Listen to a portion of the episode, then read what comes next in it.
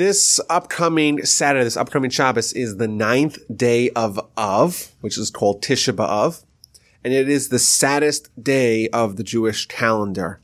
Now, there's lots of laws that are pertaining to this day, but because the day falls out on Shabbos on Saturday, therefore we mark it, we celebrate it on Sunday, on the 10th day of Av. Over the millennia, scores of unfortunate events happened to our nation on the ninth day of Av, on Tisha B'Av, on this inauspicious day. King Solomon, of course, built a temple after his father King David died. This temple symbolized the very strong connection that existed between our nation and God. It was the spiritual epicenter of the Jewish people. It was the political epicenter of the Davidic monarchy. And on the ninth day of Av, 400 and some odd years after the first temple was built, it was destroyed by the Babylonians. Again, that is the first major upheaval that happened to our nation after living in the land of Israel for 852 years. 70 years later, the temple is rebuilt on the temple grounds. And that temple in Jerusalem will stand for some 420 years. And it too will see its end on the ninth day of Av, on the same worst day of the Jewish calendar, this time not by the Babylonians. They are long extinct. It's the Romans who destroyed the second temple. And over the course of history, tragic and unfortunate and terrible events kept on befalling our nation on this day. For example, about 65 years after the temple is destroyed, there's a Jewish resistance called the Bar Kokhba Revolt, and that resistance is stamped out. And the Jewish, the last Jewish stronghold in the land of Israel is in the city of Beitar. And that city is conquered and the liquidation of the Jews of that city begins on the ninth day of Av. The Talmud points out that that devastation, that destruction, that slaughter that ensued from the destruction of Beitar actually rivaled and even exceeded the destruction of the temple 65 years prior. Over the course of history, there's a long list of bad things, terrible things, tragic things that have happened to our nation, various expulsions from different places all over the world, other tragedies, other calamities that happened on this day year over year. And for thousands of years, uh, thousands of years now, the day of Tisha B'Av has been marked as a day of fasting, and not just any fast. There's many fasts in the Jewish calendar. There's six actually to be precise. But this is the most severe of the fast days. Not only do we fast, do we refrain from eating and drinking. It is one of the only two fasts that are a 25 hour fast. It's like a Shabbos. You have to add a little bit beforehand and a little bit afterwards. And it's not just the day from the morning to the night. It's from the previous evening to the following evening. Moreover, it's a day that there's fasting mixed with mourning. We mourn over the terrible things that have happened to our nation. We sit on the floor. You're still not supposed to sleep with as many pillows as you usually do. You don't wear nice clothing. You don't wear makeup. And there's other prohibitions besides for eating and drinking. Namely, you're not allowed to wash, not allowed to shower, not allowed to smear yourself with oil, which was quite common to do back in antiquity.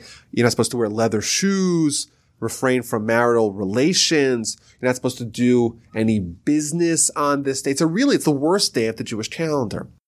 And I was thinking that now that we're on the precipice of this really sad day, I think I want to explore why is this day so bad? Why is this day so designated, so reserved for bad things? What is the significance of the temples for us living in 2018? You know, where it's almost 2000 years ago, there was a building in Jerusalem. Why should that matter so much to me today, uh, to us today? And I also want to kind of shed light on the essence of what this day symbolizes, because I'll tell you, for me personally, this day was always very difficult because it's not inspiring. It's, you're supposed to feel sad, but you don't, you don't really feel sad. So you're supposed to try to kind of create an artificial sadness, which is a little bit awkward. So I, I personally struggle with this day. And I think it's worthwhile to kind of go to the root of the day, understand exactly what we're doing, exactly what we're commemorating, exactly what we're mourning. And if we do that, I think the day will have more meaning, not because we'll have easier access to make ourselves sad. I, I think that's an unnatural way to go about it, but really to kind of think about, to, to dwell upon what exactly this day represents. And I think a good way to plumb the subject is to look at the Torah at two specific events, two specific existential sins that the Jewish people committed. There's two times in the Torah where the Jewish nation or parts of the Jewish nation commit a grievous sin that God says to Moshe, that's it, I'm done, I'm fed up, I'm through with these people, I'm going to destroy them, and we'll start from square one. Let's cut our losses and start anew. Twice.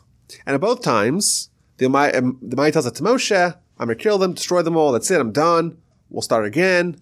And Moshe intervenes, and Moshe requests that they be spared, and the Almighty accedes to Moshe's request. One of those two episodes? Number one, the sin of the golden calf, a month and 10 days after the Sinai experience. Moshe's in heaven. We know the story. The Jewish people concoct a golden calf. They seem to be worshiping it. Moshe comes down, crashes the tablets. God says, I'm going to destroy them. Moshe prays, and the nation gets saved. That's the first episode.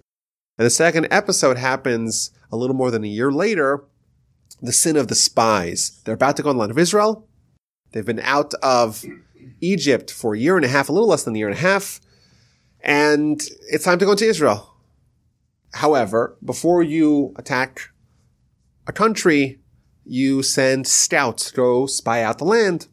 So that seems like the prudent thing to do. They take 12 of the leaders of the nation. They're going to be the spies. And we know the story as well. They spend 40 days scanning the land. They see a lot of crazy things, steer them a lot. They come back and they share a bad report.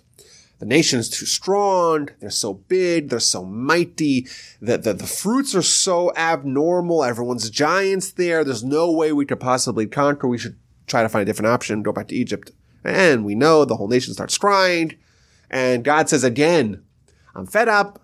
I'm going to destroy them all. Moshe starts praying and the nation is spared, but they have to all die in, in the desert. And therefore there's 40 years of in the of the Jewish people in the wilderness before they go into the land of Israel. Forty days of the spies' mission equals forty years of traveling around, wandering in the desert. That's what we're told in the book of Numbers.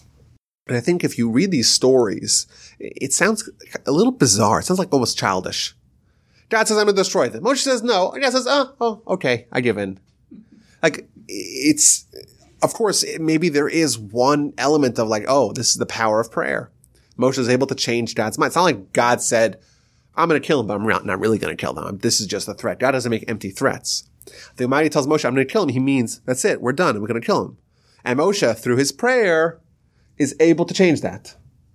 So there is one way to look at it with respect to Moshe, the power of Moshe's prayer, the power of prayer in general. But I think that there's there's a deeper point here, and I want to examine the teaching of the Sforno on these two events, these two sins and their aftermath, and I think really shine a light onto what the relationship between the Jewish nation and God is, what it was, what it could have been. So the Sforno says that even though God said, I'm going to kill them. Moshe says, don't. And they were spared. Even though they were spared, something actually did change. Something permanent changed. Why? And he points out there's a critical verse right after the episode of the Ten Commandments at Sinai. And this is in chapter 20 of Exodus, right after the Ten Commandments. God tells Moshe, okay, build me an altar, bring sacrifices, and it ends. Bechol makom asher astir shmi, Avo elecha ubrachticha. Wherever you announce my name, I will come and I will bless you. The Sforno points out, what does this verse say? Wherever we call out to God, He will bless us. Says the Sforno, we don't need a temple. We don't need vessels. We don't need any intermediaries, anything to aid our connection to God, wherever you may be. You're in Tokyo, you're in Mexico City, you're on the moon, it doesn't matter. Wherever a Jew is, they call it to God, right away God listens and God blesses him. That is the state of the nation right after Sinai. Immediately, a few verses afterwards, that's what it says. And what happens 40 days later? There's the sin of the golden calf. Well, what's the sin of the golden calf? The sin of the golden calf is the Jewish people say, you know what? Let's create some sort of alternative. It sounds a lot like idolatry. They are distancing themselves from God. They're taking a step back. They're saying, well, we need an intermediary. We know this closeness is a little too close. And God, of course, says, I'm going to destroy them. And Moshe says, no, don't destroy them. But the truth is, from that point forward, even the Jewish nation survived, they survived that encounter. They weren't totally wiped out, but you know what they lost? They lost the opportunity to have the closest to God, wherein wherever they are in the world, they could connect to God. God will be close to them. From that point forward, from the point where the Jewish people committed the sin of the golden calf, it mandated that they had to have a temple, a mishkan, a tabernacle. The scope of where God is going to be super duper duper close to a Jew, it narrowed. It used to be the whole world, wherever you are. And now, Jewish people take a step back from God. God says, I'm going to take a step back away from you. Now it's going to be limited to a temple. I want to read to you what happens a few chapters later in the book of Exodus. We read, this is chapter 25. God tells Moshe, this is after the sin of the golden calf. God tells Moshe, okay, it's time to fundraise. We're going to build a Mishkan. And he tells him all the things you need to get for the Mishkan, to fundraise. And afterwards, well, what's the plan? Verse 8, Ve'asu lemikdash v'shachanti v'socham. They should make for me a mikdash, a base mikdash, a temple, a tabernacle, and I will dwell amongst them. Wow, sounds amazing. God's saying he's going to dwell amongst us. And that is just an incredible statement. The Almighty, who comes from the spiritual world, really should have no place here in the, in the physical world. That we, we could be close to him. God could dwell amongst us. Wow. What an amazing achievement of closeness. But the truth is, it's not, it's actually a downgrade Previously, it was Bechol Makom Avo Previously is wherever you are. You, you, you mention the name of God. You can have a temple in Tokyo. You can have a temple in Mexico City. You can have a temple wherever you want. Wherever you invoke God, that's where you create a kind of the conditions of the temple. Now, it's going to be limited. And the Sforno points this out over here as well. Before the sin of the golden calf, it was everywhere, and now it has been narrowed. This is the point I want to convey here. Our nation determines the relationship that we have with God, not vice versa. It's not that God says, Oh, how close will I be to the Jewish people? He doesn't make that decision. We make that decision. Therefore, with the sin of the golden calf, we take a step back. We took a step back away from God. He responds in kind by taking a step back away from us. Thus, the threat that God says, Moshe, I'm going to destroy the Jewish people. Moshe says, no, no, no, no, don't do it. God says, oh, okay. It, it seems like God had a plan and Moshe changed the plan and God's plan fell away. The answer is no, no, no. God's plan still stood because he did destroy a little bit of that close relationship that he had with us previously. Now we moved a notch down what happened with the sin of the spies. Sin of the spies, same story. God seeks to destroy the, destroy the nation. Moshe intervenes. God relents, tells them the nation will die out. What does the Midrash say? The Midrash says that the Jewish people, when they heard the libelous report of the spies, they spent the whole night crying. But really they were crying for naught. It was baseless sadness. It was baseless mourning. Because after all, if you have God on your side, you've got the magic bullet. You don't need to worry about the fact that there's some giants in the land of Canaan who are intimidating you. You don't have to worry that the cities are well fortified. You don't have to worry about any of that. In essence, with the sin of the spies, that amounts to the Jewish people taking a second step away from God by saying, hmm, could we really conquer this land? I don't know. Look at our army. It looks pretty pathetic. And that, of course, is a tacit rejection, repudiation of God. Because if you recognize God's omnipotence, no amount of any human power, superpower, or nuclear power doesn't matter. They have the H bomb. Who cares? We have God. By the people being worried, by the people crying, you want to cry? You're going to have a reason to cry. Why are you going to have a reason to cry in the future? Specifically because of your decision. You took a step back away from me with the sin of the, of the spies. You're stepping back. You're withdrawing, pushing God away from us. Well, God will do the same. God will take a step back away from you. Well, what happens when our nation is further more distant from God? We don't have God's protection anymore the same way we had it previously. We're vulnerable. We're exposed to all kinds of, all manners of, of terrible things befalling us. And therefore, a direct consequence of this needless crying of the night of the sin of the spies, that automatically, because that exhibits a distance between us and God, it's going to manifest itself as well in real tears that are the result of God distancing himself from us. So in essence, what we see here in these two stories are successive degradations in the relationship and the closeness between the Jewish nation and God. With the sin of the golden calf, we lost what, what would effectively be a ubiquitous temple we would have had the conditions of the closeness of the temple wherever, and now we only have it in one place. Says the Talmud, what is the result of the sin of the spies? What day was the sin of the spies where the needless crying happened? That was on the ninth day of Av. Therefore, on this day, we distance ourselves from God. This is the same day where God's going to take away the temple from us. Even a limited temple, even a Mishkan, a tabernacle, a place, one oasis where we can have closeness to God, even that will be taken away from us because of our stepping away from God. So in essence, what this is telling us is that the temple is more than just a building, of course. And it's more, more than just a, a, a place to do spiritual activities.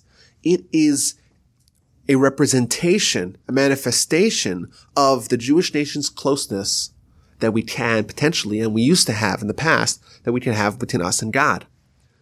And there is, of course, many, many sources to this.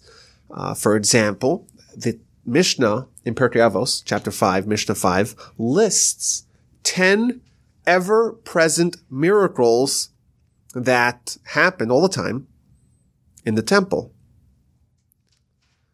And these are all miracles that are supernatural how do we have supernatural miracles? The answer is that with respect to the temple grounds itself, when the, when God is amongst us, that's a supernatural existence.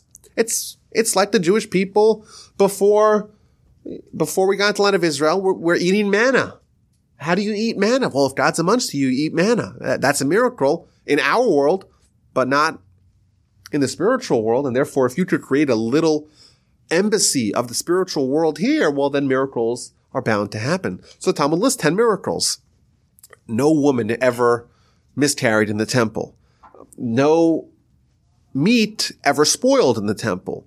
No fly ever came where they're carving up the meat. And it never happened. You think about how much meat went through that facility every day and there was never any spy, there were never any flies to come and attack the meat.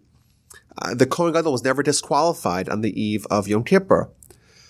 If it would rain, the rain would not extinguish the wood on top of the altar. The wind never disrupted the fire, the smoke that was going up. There was never problems found in certain offerings. People would stand together. Everyone was very close packed together. But when, when it was time to pray, a time to bow down before God, time to atone, suddenly miraculously there's plenty of room and no one is right next to their neighbor. And finally, when the temple was extant, there was never a snake or a scorpion that injured someone in the city of Jerusalem, and there was never a lack of room. There's always room for someone, for another guest. There was, think about it, the whole Jewish nation would make pilgrimage to the land of, to Jerusalem multiple times a year. How does the city accommodate it? It was a miracle.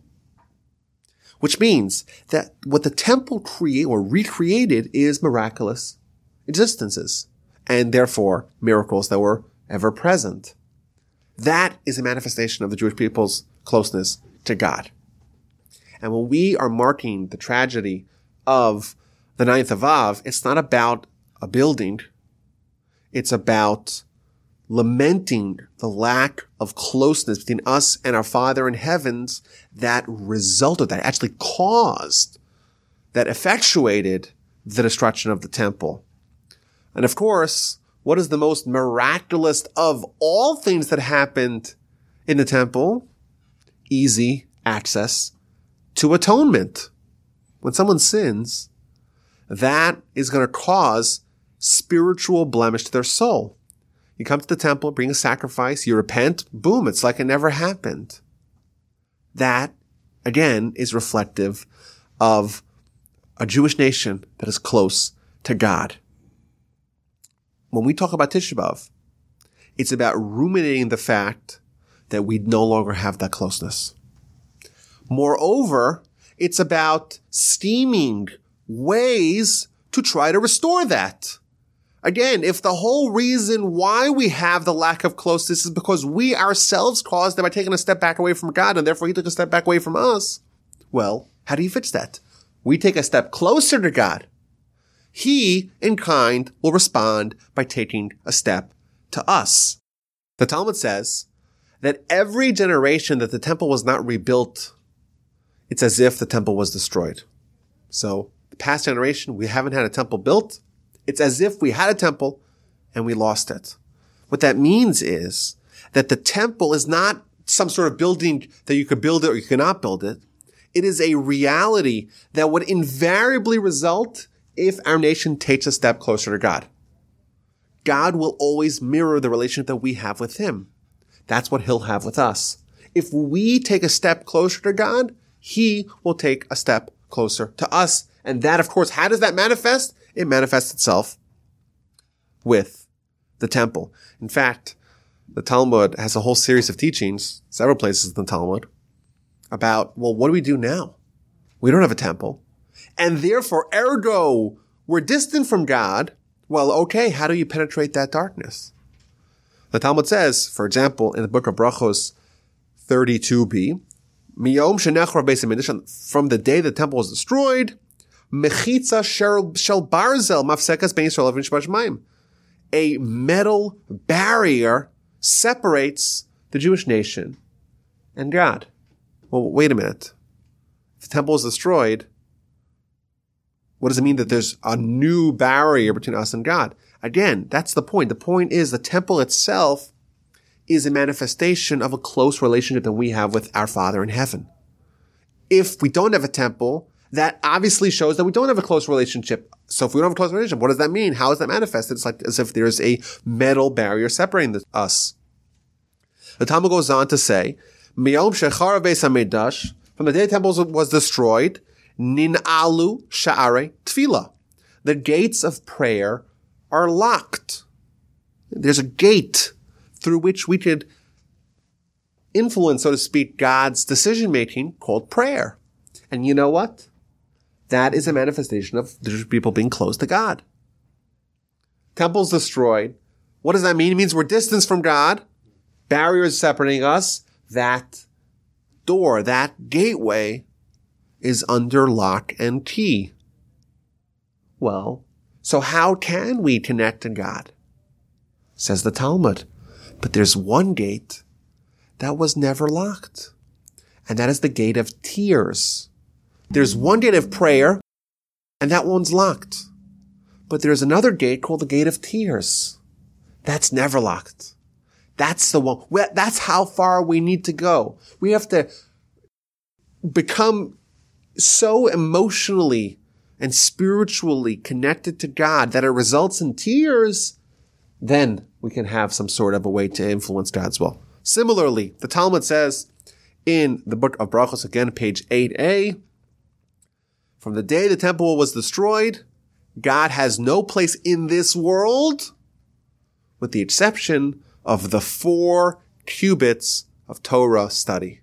If someone studies Torah, they are creating a mini transportable temple wherein God is close to mankind, to the Torah studier, like it was in the temple. And in fact, there's a bunch of teachings in, in the in the Mishnah and Pirkei Avos. One person studies, two people study, three people study, four people study, ten people study. People are studying Torah. God is amongst them. And I was thinking, like, we could really take this idea of what the temple really represents and what the relation between the Jewish people and our Father in heaven. We could take that and really extend it to all, all of Jewish history. A lot of people talk about, you know, how could God have allowed the Holocaust to happen? And now I think that maybe we should not be asking such questions. Maybe we shouldn't be speculating on such matters. My grandfather was always very quick to say if someone did not suffer in that horrific genocide, they should not opine about it.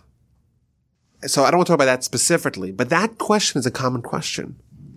And really, this is the answer. I'm not saying it because I don't want to talk about it, but this is the answer. The answer is that invariably bad things will happen, and they've happened throughout our history. And you wonder, you read about Jewish history and you, how is it possible that one nation will be constantly smitten again and again, but not die? And this all stems back to Moshe's prayer. Moshe's telling God, okay, don't destroy them. Just be distant from them. Well, what does that mean? What does it mean the nation that God is distant from, but not willing to destroy them? It means a nation that's going to suffer a lot, going to be exposed to all kinds of terrible things, but God is not going to sever that relationship. He will repulse us. He'll reject us. He'll push us away. He'll be distant from us, but he'll never get rid of us, so to speak. And that is, I would say, the, the one silver lining, really. Talmud says something so unusual, so counterintuitive. It says that there's a prayer that we say every day called the Tachanun prayer. The Tachanun prayer is the prayer of mourning, where you fall on your face and you cry to God. Well, there's one day a year that you don't say it. And that's Tisha B'Av. And obviously the question is so obvious. Wait a minute. This is the day that you're supposed to observe the laws of mourning. And the one prayer that is daily prayer of mourning you don't say on Tisha B'Av. Says the Talmud, no, because it's a holiday. It's a holiday. It's a, fe- it's a festival. Therefore, you don't say Tisha. This is a festival? A festival, the day that we mark all the terrible things that happened to our nation? And the answer is that yes, God could have severed the relationship entirely. But in his kindness, he only weakened, he only diminished the closeness, but didn't get rid of it entirely. Is it a good thing that Moshe prayed to save our nation? Yes. But part and parcel of Moshe praying to have our nation saved is the fact that we're going to have things like Tisha B'Av and things like all the expulsions and probably the Holocaust as well, we could say. Again, we're not talking about the Holocaust, but we could probably theorize if we weren't allowed to theorize, if we were allowed to theorize. All that stems from Moshe praying. And the answer is, is that, that, that that's the world that we live in. We live in a world where God is going to be distant from us, but not going to get rid of us entirely. And therefore there is a silver lining there. There is the fact that we are still here and will be here forever. And God promises we'll never disappear from the face of the na- of the world. Will always be here, but until we restore the closeness as a result of our own behavior, where we say, God, we want to get close to you, until we take that step, well, God is going to mirror what we do. And therefore, really what we're supposed to be thinking about on Tisha B'Av is ourselves, ourselves as individuals, as a community, as a family, as of course a nation. And think about what are we doing to try to bring ourselves closer to God and therefore bring God closer to us. And trying to kind of ramp up to ladder up all those levels of distance that we've undergone throughout history and try to restore them, to go back, to revert back to the state of being a nation that's close to God until it's actually manifested in a temple. And I think in that, in that light, it's, these days are not days to think about the past, to think about the present and, and to think about the future. The past is what's going to give us the insight into our present condition. We no longer have a temple because we no longer have the relationship that warrants God to say, I'm going to dwell amongst you. And uh, we believe that the Messiah come any day. What does the Messiah do? He builds the temple. And it's still possible. Today's Tuesday, Tuesday night. We have a few more days left before Tisha B'Av. It's possible that we've marked our last Tisha B'Av. Uh, all the prophecies and all the prayers that we say about Messiah is that it could come any day, come suddenly. The change could happen in one fell swoop. Who knows if we're within striking distance? Again, that's something that only a prophet would know. Who knows if we're living in the throes of the birth pains of Messiah? We don't know that. If the temple is, has been rebuilt by Tisha B'Av, then it's going to be turned into a day of celebration because we will no longer have that distance. But in the unlikely event that we don't have a temple on Tisha B'Av, let's take the time out on Tisha B'Av to think about ways, actions that we could do to try to restore the close relationship that we can potentially have with God and therefore take a step towards reversing the decline and putting another brick on the edifice that manifests the relationship between the Jewish people and God when they are close.